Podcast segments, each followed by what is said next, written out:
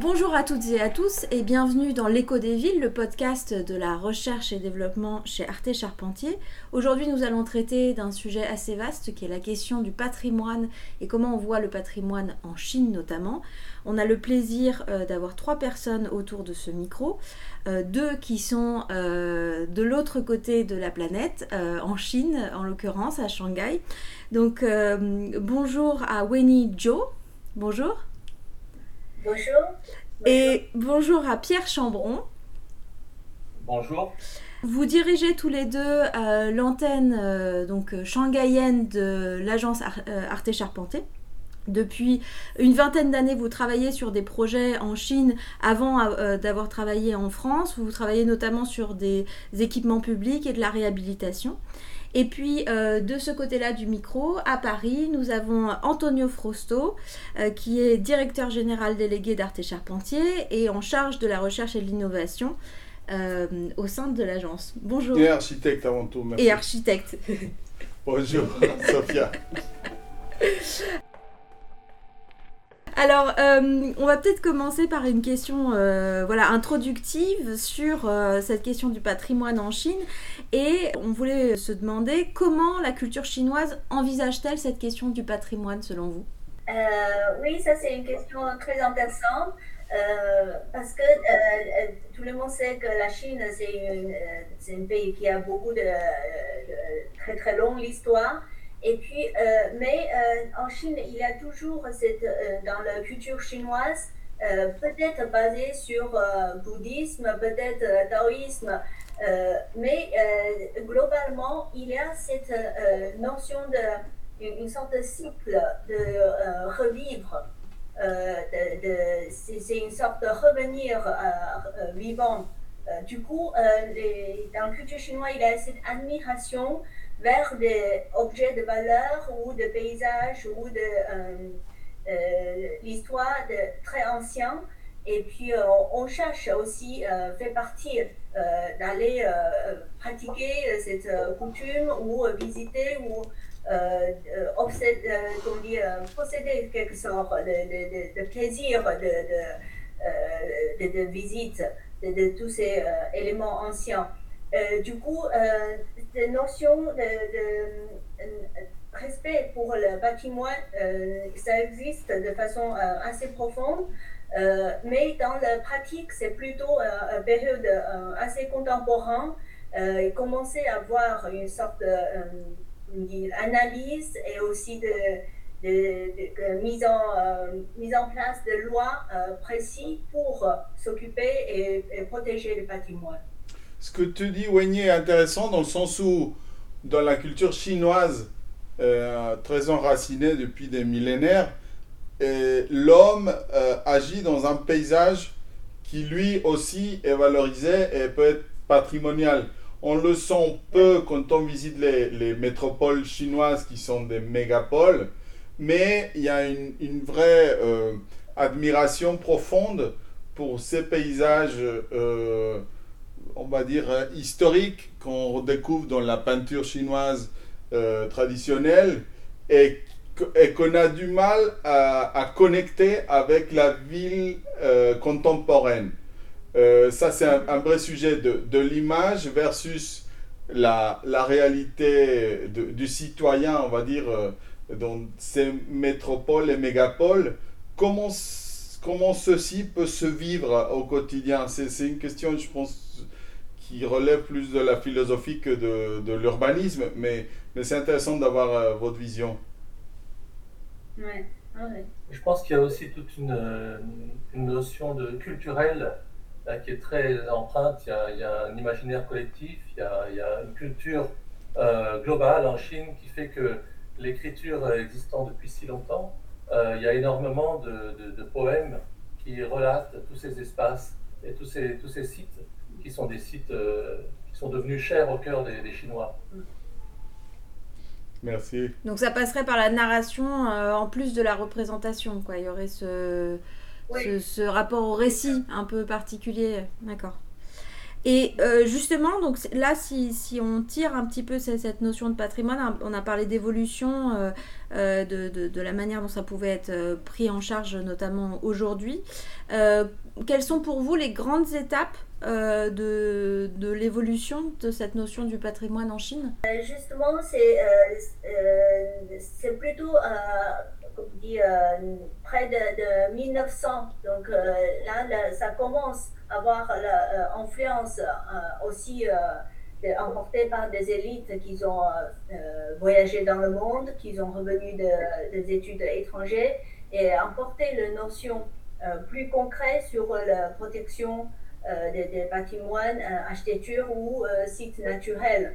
Et petit à petit, je pense que quelques grandes périodes, c'est d'abord c'est en 1909, c'était il y a première loi qui est sortie sur la protection patrimoine.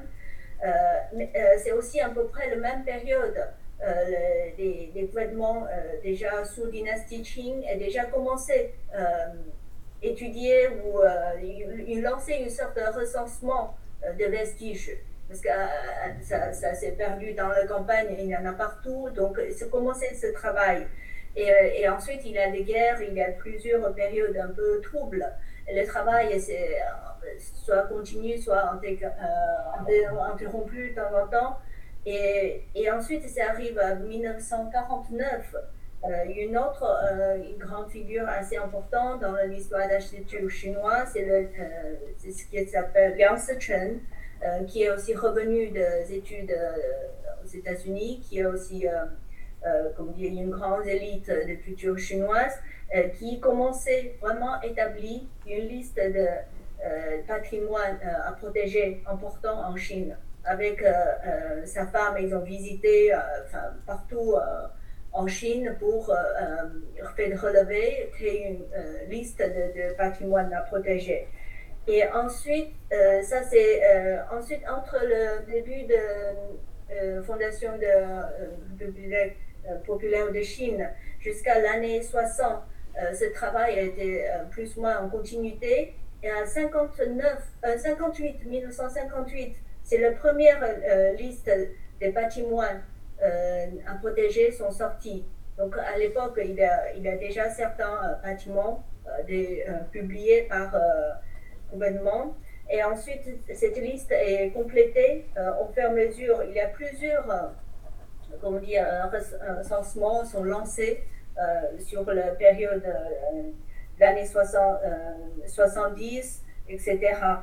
Et, l'année 80, 1980, euh, dans l'année 80, ça remarquait vraiment une période un peu plus mûre dans la protection patrimoine. À ce moment-là, 82, il y a une loi beaucoup plus complète sur la protection patrimoine en même temps, ils ont classé 44 sites naturels à protéger et 62 édifices.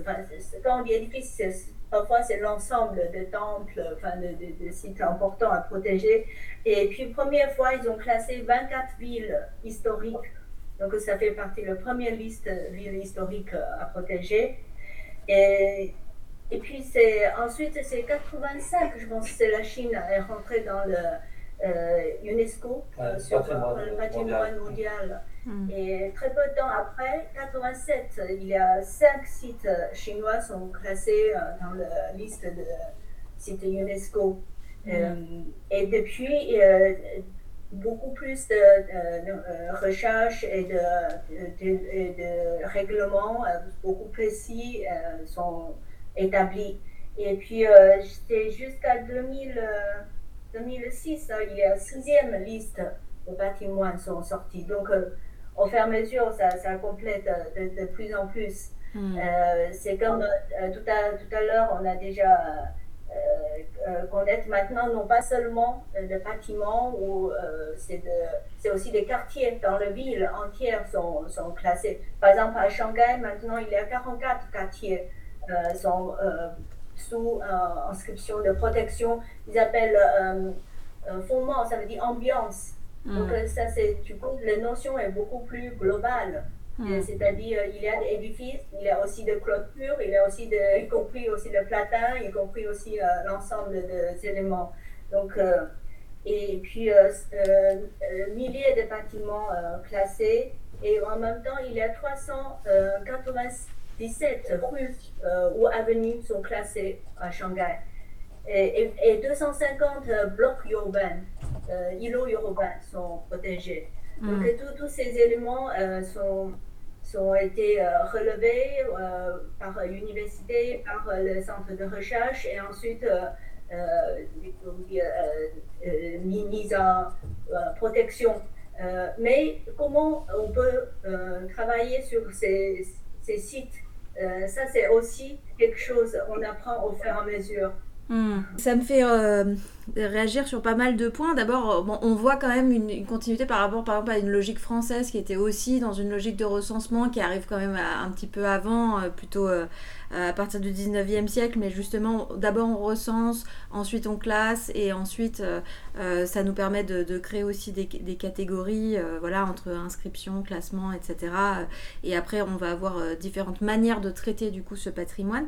Et du coup, j'avais deux questions par rapport à ça. Est-ce qu'il y a euh, Est-ce que vous avez remarqué qu'il y avait certains types d'édifices spécifiques qui étaient classés? Je pense par exemple à des périodes.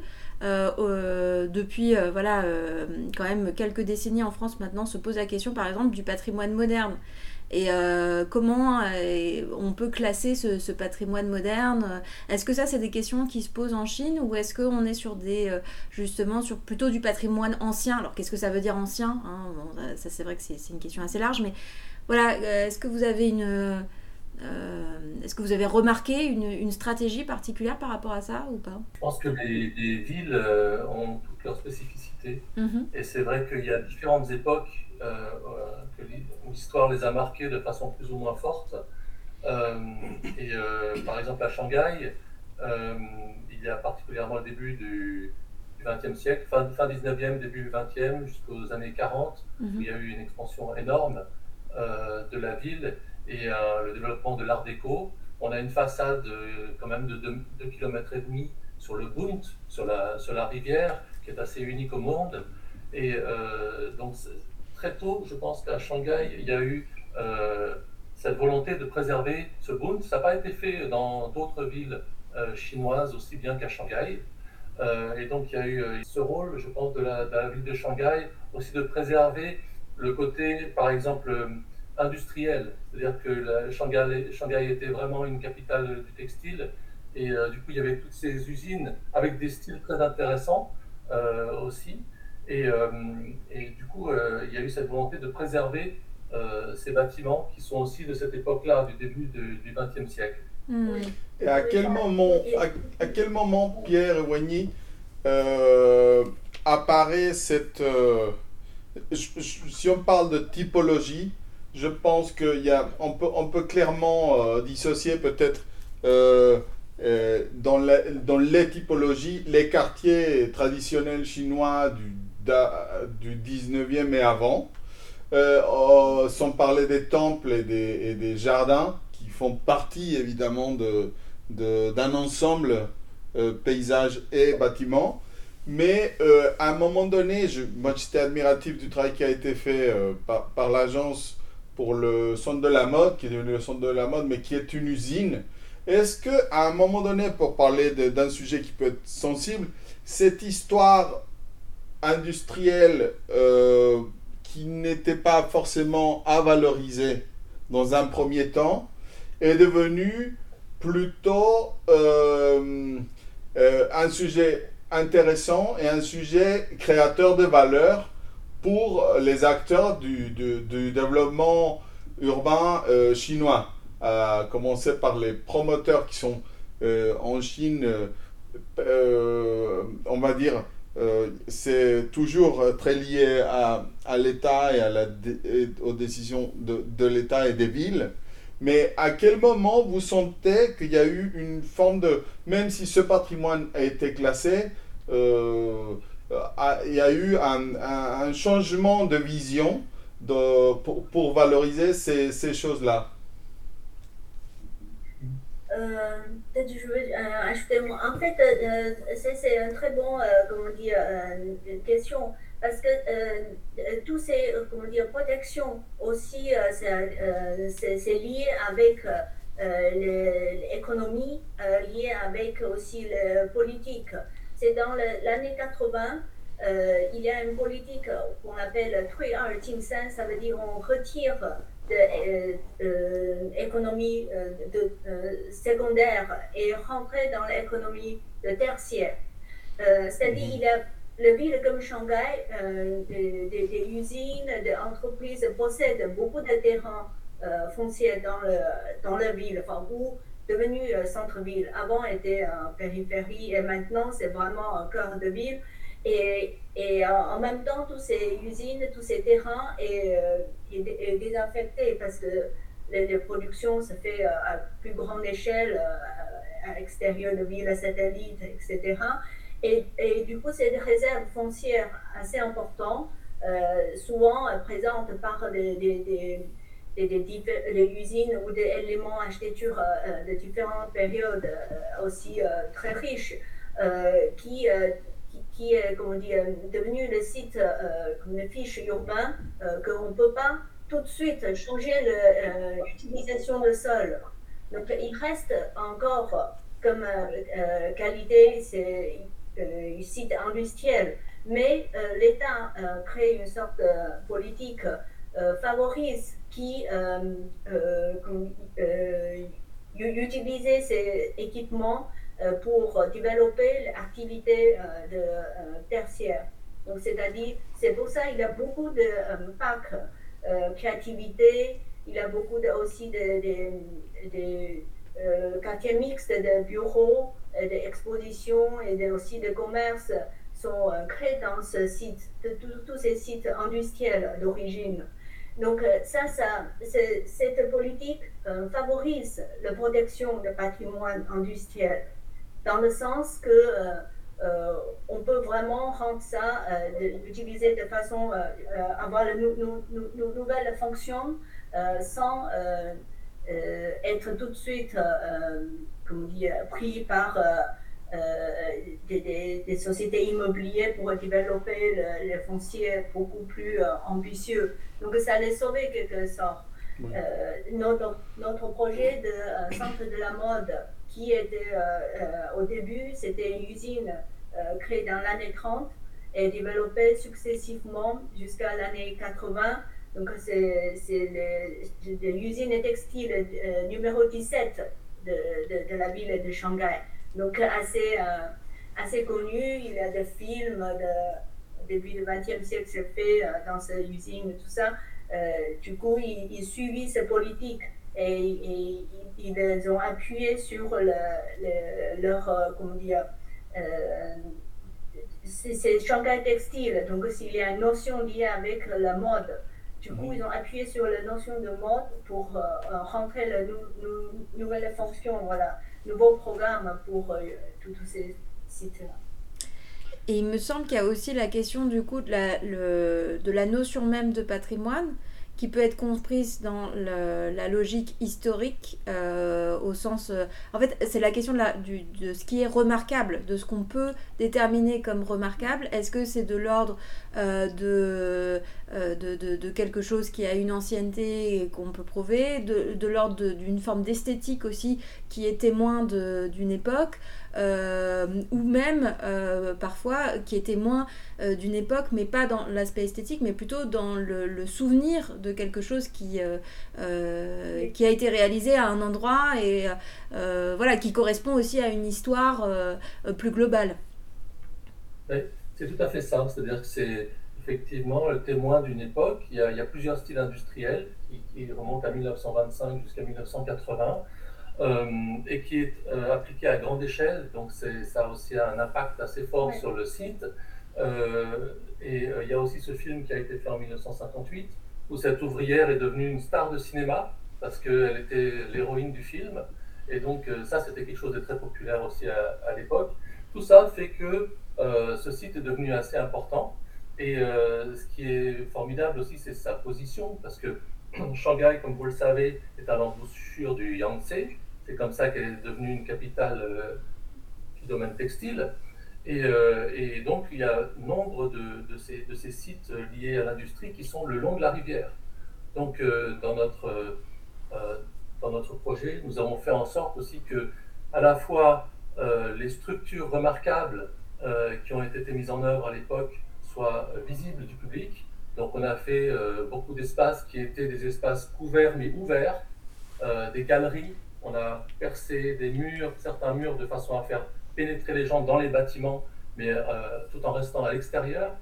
Et donc on révèle plusieurs, plusieurs styles industriels de l'époque. Et puis on a surtout favorisé aussi l'accès à l'eau, qui n'était pas évident au départ parce qu'il y a le long de la rivière du Huangpu, il y a un mur anti-inondation centenaire.